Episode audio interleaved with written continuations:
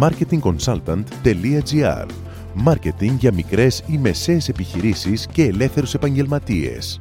Ο σύμβουλος Μάρκετινγκ Θέμη 41 σας προτείνει ιδέες και λύσεις για να αναπτύξετε έξυπνα την επιχείρησή σας. Καλή σας ακρόαση!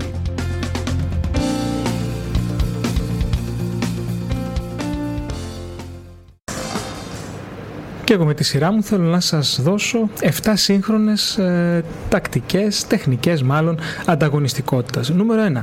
Καινοτομία και διαφοροποίηση. Ουσιαστικά η διαφοροποίηση αποτελεί την ουσιαστική μεταβλητή μιας στρατηγικής ε, στον ανταγωνισμό της επιχείρησης ή του κλάδου. Ο στόχος είναι η δημιουργία ενός ή πολλών ανταγωνιστικών πλεονεκτημάτων τα οποία θα δώσουν την δυνατότητα στην επιχείρηση να επιβιώσει έναντι των ανταγωνιστών της στην εχώρια και στη διεθνή αγορά. Άρα σκεφτείτε διαφορετικά, διαφοροποιηθείτε. Νούμερο 2. Επιβίωση. Όλοι παραπονιούνται για τα προβλήματα που έχουν σήμερα οι επιχειρήσεις, το κράτος, η φορολογία, ο ανταγωνισμός, αλλά κανείς ουσιαστικά δεν καταστρώνει μια στρατηγική για να λύσει αυτά τα προβλήματα. Χρειάζεται υπομονή και επιμονή. Νούμερο 3. Δικτύωση.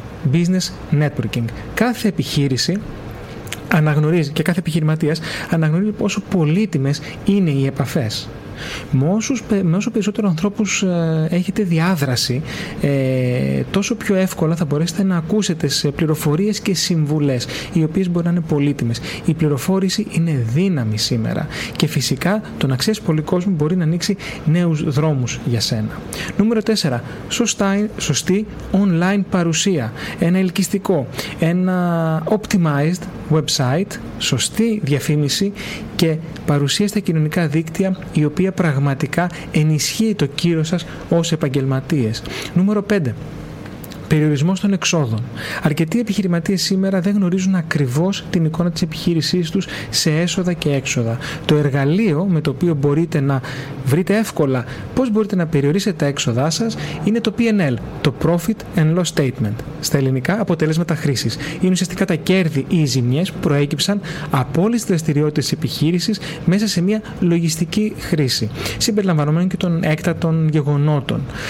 Ε, ουσιαστικά η, η πράξη είναι αποτελέσματα χρήσης ίσον αποτελέσματα εκμετάλλευσης συν μη λειτουργικά έσοδα συν μη λειτουργικά κέρδη μείον μη λειτουργικά έξοδα μείον μη λειτουργικές ζημιές. Νούμερο 6 προτεραιότητα στους υπαλλήλους σας. Κινητοποίηση, κινητροποίηση. Οι υπάλληλοι δραστηριοποιούνται αν υπάρχει ένα κίνητρο. Σωστή εκπαίδευση. Επενδύστε σε αυτούς. Θα γυρίσει την επιχείρησή σας. Και βέβαια έμπνευση. Πρέπει να είστε και managers αλλά και ηγέτες. Να μπορείτε να τους εμπνέετε.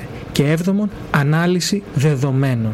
Είναι σημαντικό να κάνετε ανάλυση της επιχείρησής σας εσωτερικά, της εξωτερικής αγοράς, πού κινείται η αγορά, τι συμβαίνει στην αγορά, στο μακροπεριβάλλον και φυσικά ο ανταγωνισμός. Με την ανάλυση του ανταγωνισμού θα πάρετε απαντήσεις στο τι πρέπει να διορθώσετε, ποιες είναι οι δυνάμεις σας και ποιες είναι οι αδυναμίες σας.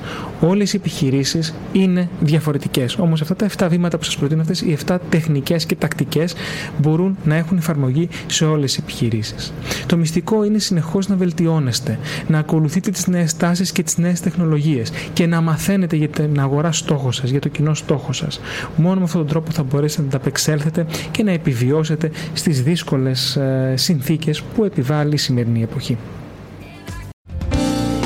Μόλις ακούσατε τις ιδέες και τις λύσεις που προτείνει ο Σύμβουλος Μάρκετινγκ Θέμη 41 για την έξυπνη ανάπτυξη της επιχείρησής σας. Ραντεβού με νέες προτάσεις σύντομα. marketingconsultant.gr Μάρκετινγκ για μικρές ή μεσαίες επιχειρήσεις και ελεύθερους επαγγελματίες.